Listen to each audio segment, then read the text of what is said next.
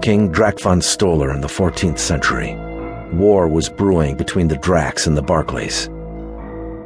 Even though the Dracs and the Berclays fought against each other, both kings knew that one of them would ultimately die in the end. The Dracs were barbaric men who would rob, torture, and finalize things by impaling every living thing in a village. Drac's men would roast the village people alive while they were still impaled. Then, after the bodies were roasted to Drac von Stoller's liking, it was time to set down for a feast. Drac's men would cut pieces off of the roasted bodies and eat and drink wine as Drac von Stoller was cutting out the hearts of his impaled victims and squeezing every last drop of blood into his mouth from their hearts.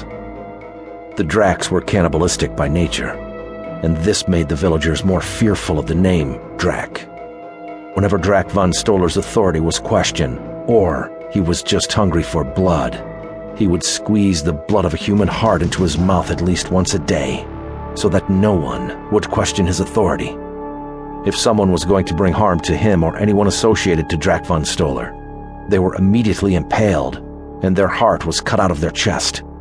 After Drac squeezed the blood out of their hearts into his mouth, he would stand up and shout out, Whoever questions my authority will have the same fate as this poor soul as Drac was eating the arm of a man that killed one of his men.